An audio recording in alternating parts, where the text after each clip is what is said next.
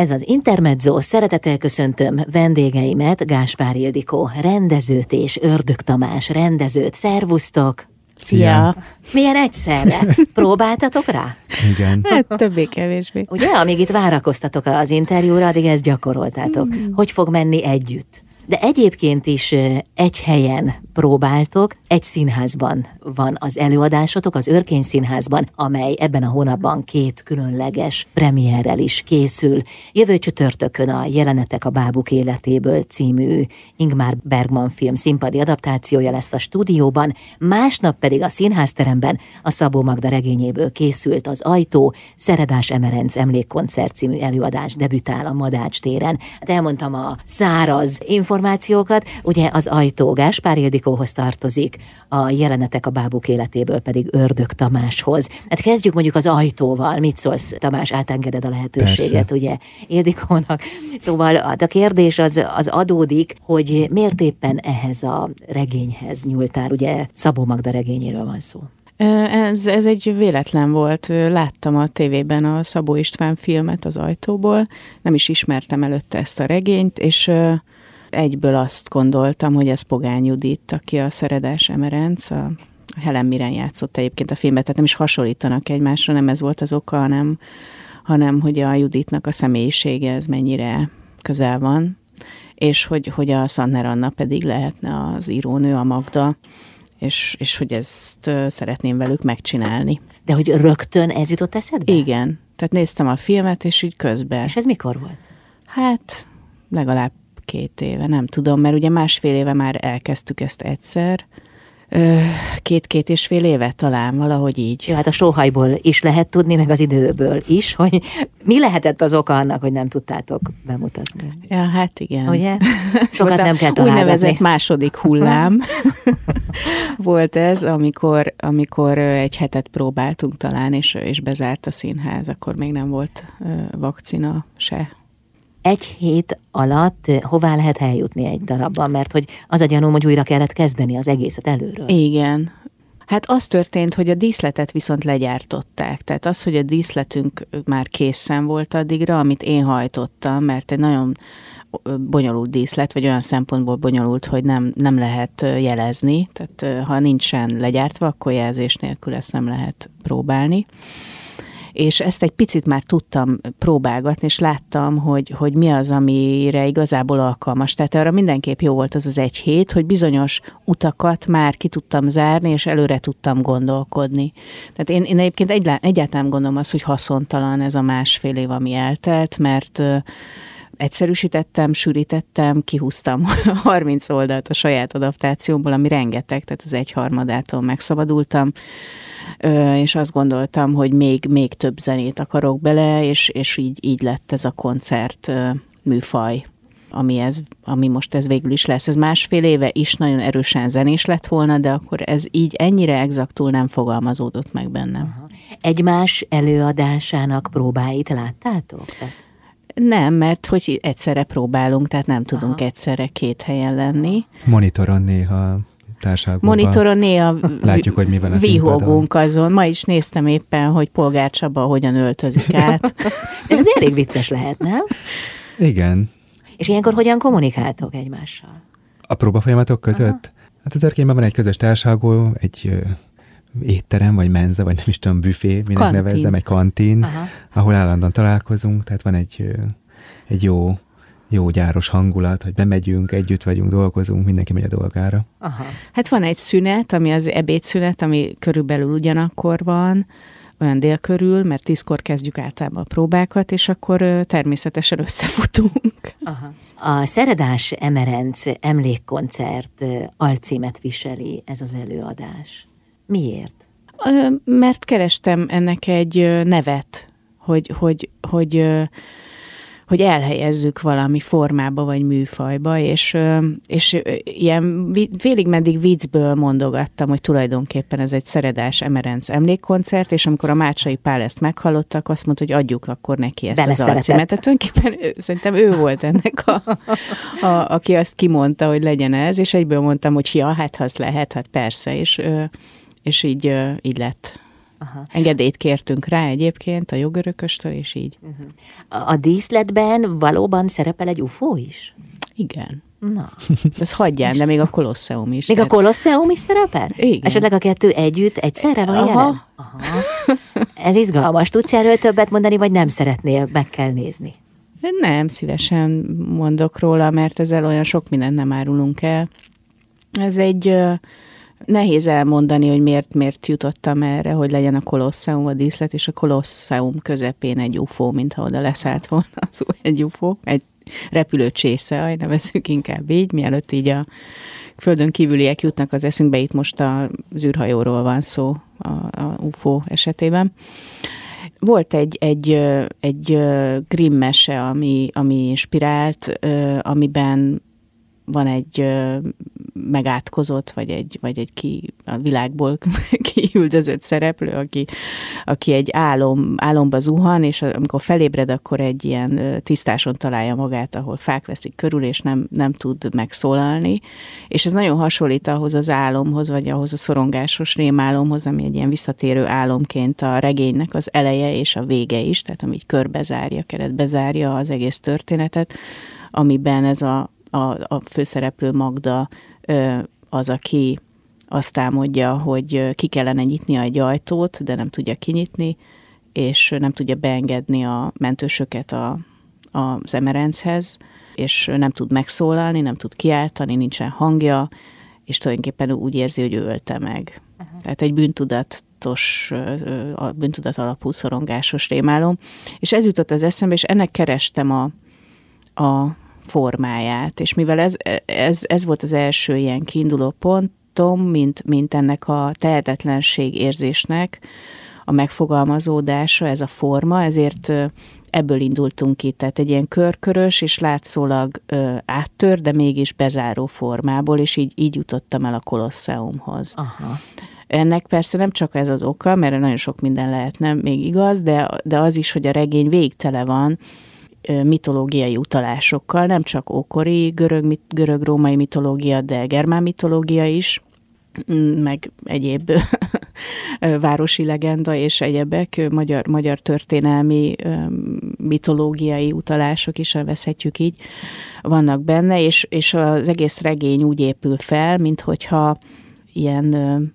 egy ilyen eposz lenne, amit énekekre osztunk, és minden énekben van egy pillanat, ami az Emerenc és a Magda kapcsolatának a szorosabbra fonódását boncolgatja, vagy azt a pillanatot, amikor ez megtörténik, ez a lépés egymás felé, és ezeket mindig egy ilyen mitológiai vagy mitikus erőtérbe helyezi, tehát felnagyítja, és magát az Emerencet is, hol médejaként, hol párkaként, hol valkürként. Tehát elfér ott az UFO. Nem is az UFO a lényeg benne, hanem hogy van egy ilyen érzet az embernek, hogy ez nem egy polgári szobában játszódik, hanem valahol egy ilyen mitikus univerzumban, és abba elfér az UFO is valóban, ahogyan ezek az emberek nem illenek össze, az Emerenc és a Magda úgy nem illik össze a Colosseum és az UFO sem. Aha, teljesen logikus, de tényleg így, ahogy elmondtad. Kösz.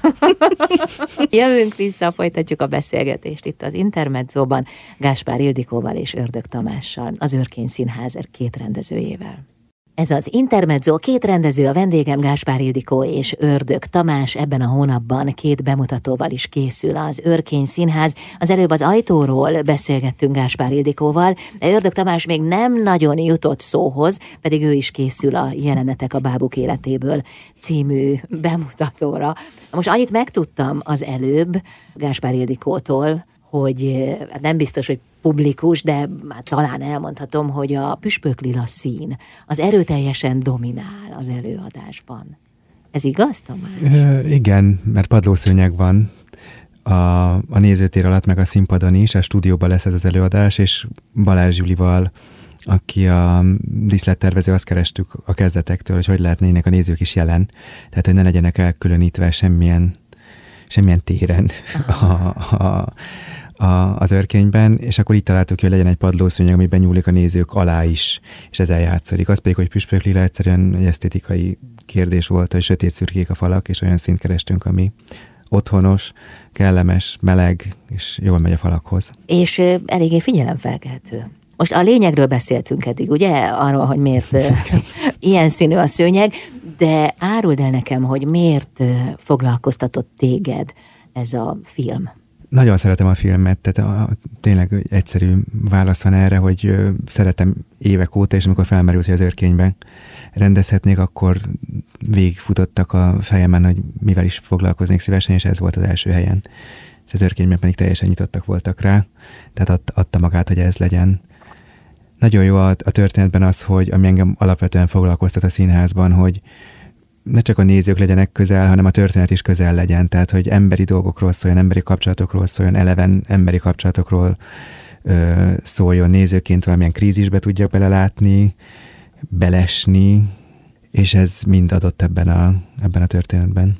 Hol van a krízis ebben a történetben? Miről szól ez a darab? Egy párkapcsolat áll a középpontban, Péter és Katarina Jégerman házassága, vagy hát ennek a házasságnak a romjai, inkább, és egy bűneset, hogy Péter Jégerman megöl egy prostituáltat, és tulajdonképpen mint egy bűntény, vagy egy krimi nézőként ezt látjuk, hát nem is tudom, ez fejtődik ki, ez bontakozik ki, hogy történhetett ez meg.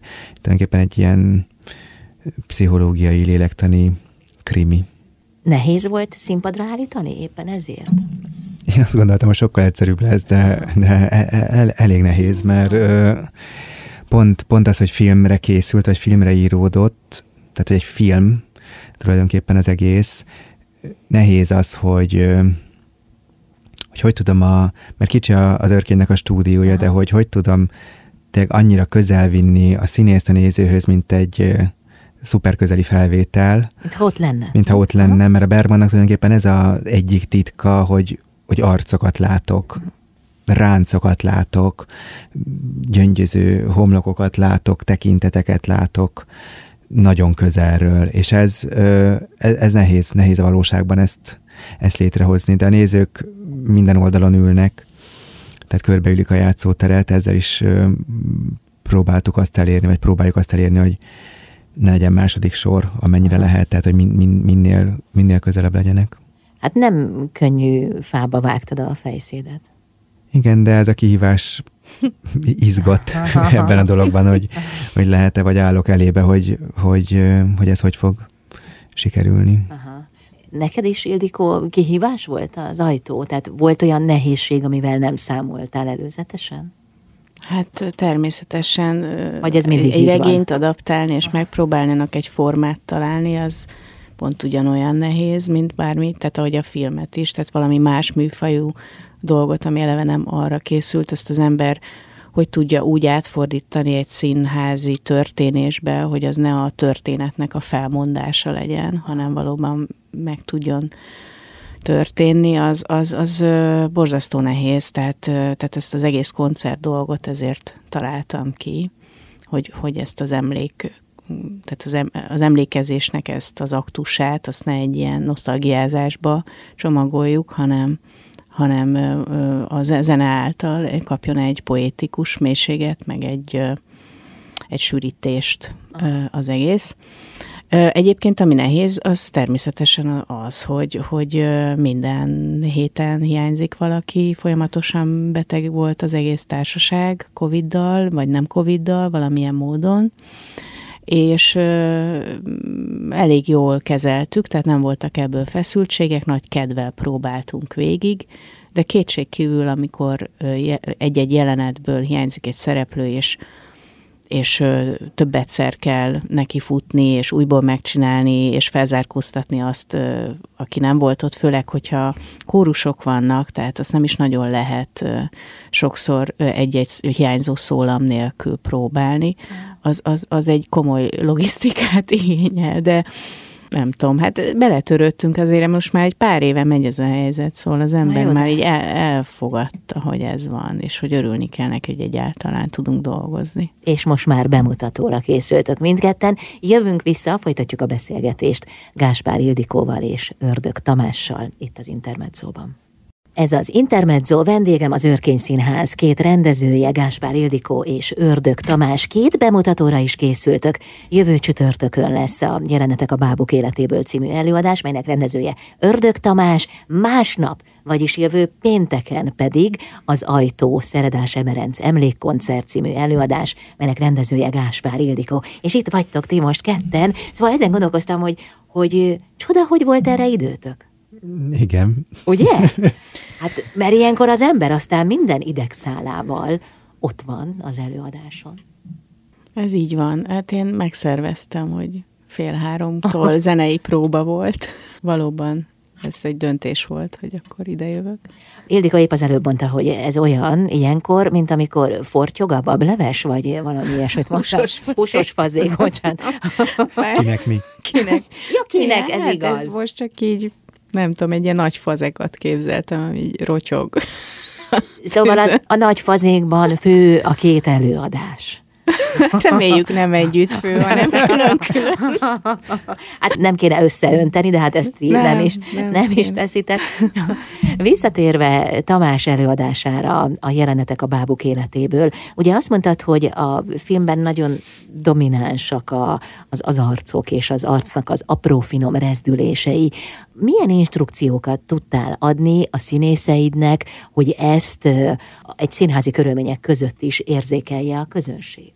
Igazából én elég szabadon kezelem a színészeket, vagy laza kézzel vezetem, vagy inkább terelgetem. Mindig azt szoktam mondani, hogy inkább struktúrát tudok létrehozni, nem pedig rendezni, mert az engem személy szerint kevésbé érdekel, hogy végrehajtsanak dolgokat, de azért is választottam ezt az anyagot, mert erre van mód, tehát nem minden anyagban vagy formában lenne erre mód, de a Bergman erre tökéletesen alkalmas, ugye, ahol hosszú lélektani folyamatok zajlódnak le minden jelenetbe, és arra koncentráltam rendezőként, hogy minél többet hagyjam őket magukban, persze úgy, hogy jelen vagyok, csak figyelem, és a végén visszajelzéseket adok nekik, hogy merre kéne elmozduljanak. Vagy én szeretem azt, amikor a színész maga jön rá bizonyos dolgokra, tehát hogy is kéne megfogni azt a szerepet, nem pedig kívülről beállítani, de eleve nagyon sokat elemeztünk. Most ez nekem egy nagyon idilli próba folyamat volt, mert életemben nem próbáltam 10 hetet, vagy én ugye a Dollárpapa gyermekeivel, főleg független területről jövök, ott általában, de más színházakban szerintem 6-7 szokott lenni az, amit próbával töltünk itt, meg ez a 10 hét tényleg teret és időt engedett arra, hogy belemélyedjünk, vagy úgy szöszölni tudjunk. Eleve nagyon szeretek elemezni, vagy csak ülni, nem lustaság volt, csak élvezem, amikor együtt elemzünk, vagy amikor a színész tényleg azt tudja érezni, hogy ez az övé, ez a karakter, vagy egy elemzésnél óhatatlanul feljön, hogy mire asszociál, vagy mi jut eszébe, vagy az ő életével hol van találkozás annak a karakternek, amit játszik, és akkor így együtt összerakjuk ezt a fazekat, hogy mi is rotyogjon benne. Az, hogy ilyen nagy teret hagysz a színésznek, mert ugye erről van szó, tehát nem akarod őt pontról pontra, részletről részletre instruálni, hanem engeded, hogy benne törjenek fel, és nyilvánuljanak meg azok az érzések, amelyek alakítják a darabot. De hogy akkor ez erősen színészközpontú, nem? Nagyon színészközpontú, de maga Bergman is szerintem nagyon színészközpontú, tehát annyira lényeges, hogy ki, mit és mikor játszik el, hogy itt is nagyon, nagyon boldog vagyok a szereposztással. Na hát mesélj róla, hát még nem is kérdeztem meg. Igen, Péter és Katarina Jégerman, tehát a házaspárunk, az Kis Végh Emőke és Polgár Csaba, az anyja figura, Péter anyja Füranikó, Katarina legjobb barátja Gálfi László, van egy pszichiáterünk, Nagy Zsolt, és szegény prostituáltunk, Takács Nora Diána, aki nem jól végzi ezt a történetet. Jó, de hát azt is el kell játszani valakinek, ugye? Igen, nem ugye nagyon jó szerep, annyira emblematikus, vagy végig róla van szó, hogy történt tulajdonképpen a katasztrófa, és csak az előadás végén lép színpadra, tehát reményeim szerint mindenki ezt fogja várni, hogy ki lesz az, hogy fog kinézni, miért így csinál, miért oda néz, miért ezt veszi fel, miért azt fogja meg. egymás rotyogó fazekába bele... Bocsánat, ezt már nem hagyom, ez már megmaradt. Szóval beleláttok valamelyest. Nem. Nagyon, nagyon kicsit tényleg nem csak ahogy... Bele. Nem láttuk semmit? Nem. De most csak beszélgettetek itt legalább, amíg várakoztatok most az interjúra. Az a között szerintem, hogy ugyanott tartunk. Nekem ez a igen? különleges benne, tényleg egy nap lesz a premierek között, hogy ott próbálunk együtt, Ildék ma a színpadon, mi ma a próbateremben, igen, tehát hogy párhuzamosan zajlanak ezek. Aha. Hát Ildikó nagyon bizonytalanul néz. Hát, hol tart akkor a főzésben most ez? Ja, nem, csak hogy nem látunk bele egymáséba, hát hogyan látnánk bele? Hát az embernek mi ott tartunk, hogy már világítani fogunk, meg jönnek a technikai ügyek, és összpróbázni kell, sok-sok összpróba gyakorolni, pucolni, tisztítani, sűríteni. Tehát ez abszolút a vég utolsó, nem utolsó simítások, hanem ez az utolsó összerántása az egésznek. De ott is kell már tartani, hiszen jövő héten bemutató. Igen, abszolút. Ott tartunk, ahol kell. Tehát szerintem ahhoz képest, hogy mennyire ilyen fokhíjas volt ez az egész próbafolyamat. Pont a 10 hét miatt is igazából rá volt számolva azért sok idő, de emiatt aztán nem is csúsztunk el annyira, hogy azt kell mondani, hogy nem készülünk el. Tehát én azért végig úgy éreztem, hogy ha nem történik most már katasztrófa, hogy valaki megint lebetegszik, és mondjuk kimarad egy hétre, mert akkor nyilván baj lenne, de így el tudunk készülni, és jó időbe is vagyunk. Az előbb Pogány Juditot hoztuk szóba, még a többi szerepről nem volt szó, de majd legközelebb, jó? Mindjárt folytatjuk a beszélgetést Gáspár Ildikóval és Ördög Tamással itt az Intermezzóban. Ez az Intermezzo, az Őrkényszínházban 2 bemutató is lesz egymást követő nap, jövő csütörtökön a Jelenetek a Bábuk életéből című előadás, másnap jövő pénteken pedig a Szabó Magda regényéből készült az Ajtó Szeredás Emerenc emlékkoncert című előadás. A 2 rendező itt ül velem szemben, Gáspár Ildikó és Ördög Tamás. Az előbb ott hagytuk abba, hogy Pogány Judit az Ajtó című darab főszereplője, de ki az, akivel még találkozni lehet a színpadon? Pogány Judit és Sanna Ranna, tehát ők így együtt a főszereplői ennek, és egészen fantasztikus nézni őket, ahogyan próbálnak, tehát a Judittől szól, hogy őt csak ilyen áhítattal lehet figyelni, ahogyan dolgozik. Elképesztő, hogy milyen teherbírása van, milyen memóriája, és hogy milyen magas szinten birtokolja ezt a szakmát. A többiek pedig tulajdonképpen ők ugye az írónő és az Emerenc, a háznak a lakói, illetve hát játszanak több szerepet is.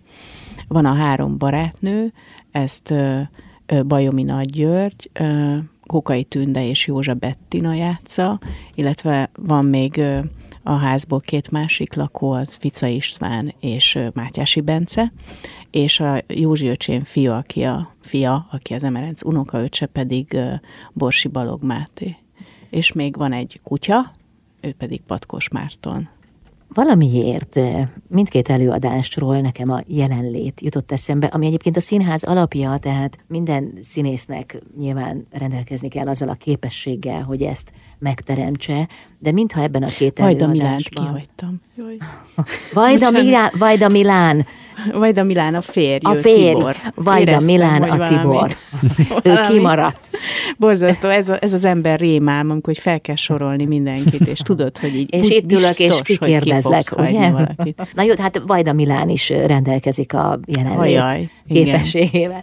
Szóval, hogy ezt hogyan tudja a színész megteremteni, illetve ti hogyan tudjátok ebben segíteni, hiszen nem tudom, jól érzem-e, hogy mindkét előadásnál ez különösen erősen fókuszban van. Igen.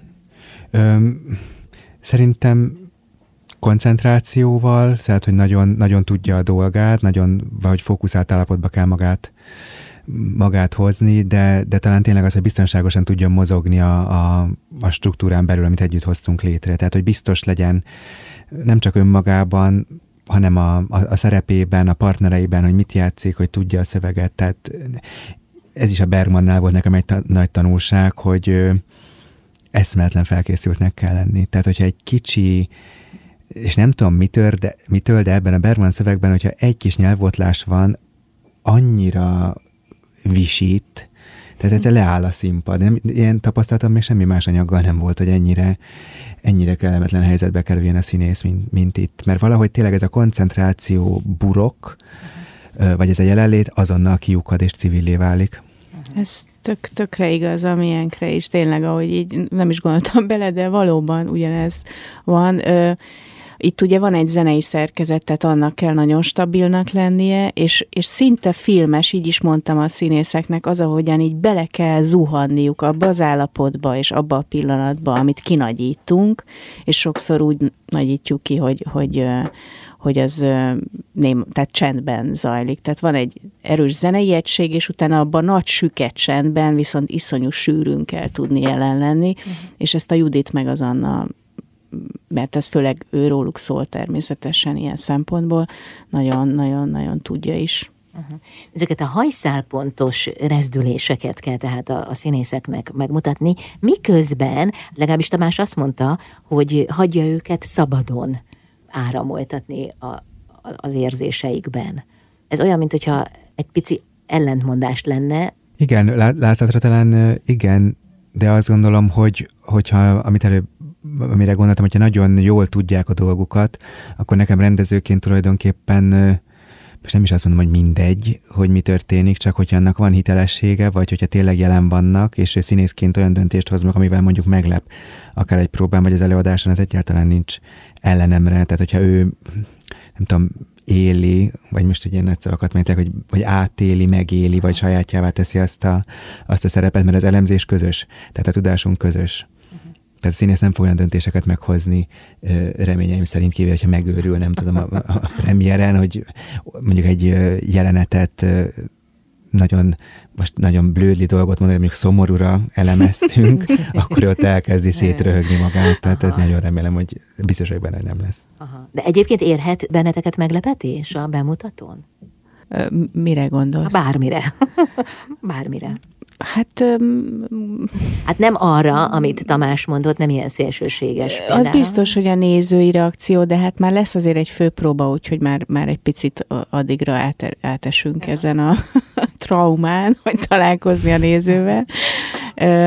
Az tud okozni meglepetéseket, hogy mit találnak humorosnak, vagy mit nem találnak humorosnak, éppen hogyha az ember annak szánta volna.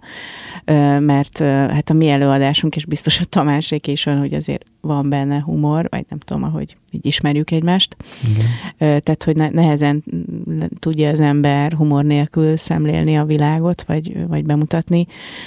Tehát ez tudhat okozni meglepetést, de én nagyon, nem tudom, olyan viszonyom van a színészekkel, vagy olyan, úgy is szeretek dolgozni, hogy az egy kicsit olyan, mintha zenészek lennének, akikkel az ember együtt zenél. És teljes bizalom van, és inkább csak ilyen kis finom terelgetések, vagy helyezgetések vannak, hogy ez most inkább ne legyen egy picit élesebb. Tehát sokszor zenei instrukciókat is adok, akinek lehet, persze, nem mindenki érzékeny erre. Nagyon, tehát hogy viszonylag keveset beszélünk erről.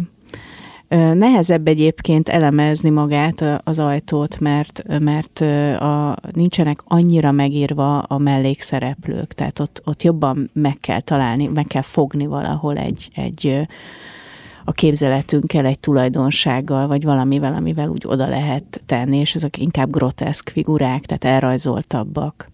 Tehát hogy vagytok most? Egy héttel körülbelül a bemutató előtt. Én nagy várakozással alig várom, hogy már jöjjenek a nézők, és lássuk, hogy mi lesz ebből. Ildikó pedig nézi a rotyogó bablevest, húslevest.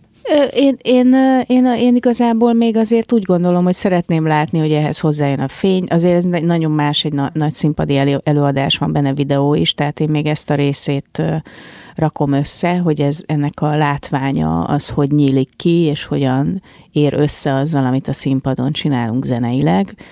Ez nagyon izgalmas, és hát az, hogy ez hogyan kezd el magától működni.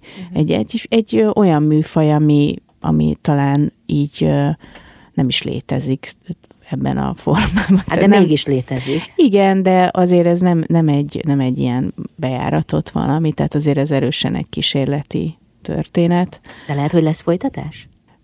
Ajtó 2? Nem. Nem Ajtó 2-re gondoltam, hanem a műfajnak. Biztos, hogy tovább fogok kísérletezni ezzel, hogy hogyan lehet a zenét és a szöveget ennyire sűríteni, ereszteni. Ez azon is múlik, hogy mi az az anyag. Tehát inkább csak tanulok ezekből a kirándulásokból, és aztán valahol lehet, hogy majd újra fogom hasznosítani. Ez most kezdettől fogva igazából működik, tehát nem érezzük azt, hogy rossz irányba haladnánk. Úgyhogy abszolút én is úgy vagyok vele, nagyon várom már, hogy ez meg tudjon történni. Tehát azért lényeges simítások még hátra vannak, de hát mindent nem lehet kiszámítani, ez a szép a színházban. Valóban. Igen. Tehát a közönséggel való kapcsolódást például nem, mert ez egy kölcsönhatás. Jaj, hát még úgy beszélgetnék veletek, de hát lejárt az idő, kéz- és lábtörést kívánok. Köszönjük szépen. Mindkét bemutatóhoz, az Ajtóhoz is, és a Jelenetek a Bábuk életéből című előadáshoz is. Vendégem volt a két rendező, Gáspár Ildikó és Ördög Tamás itt az Intermezzóban.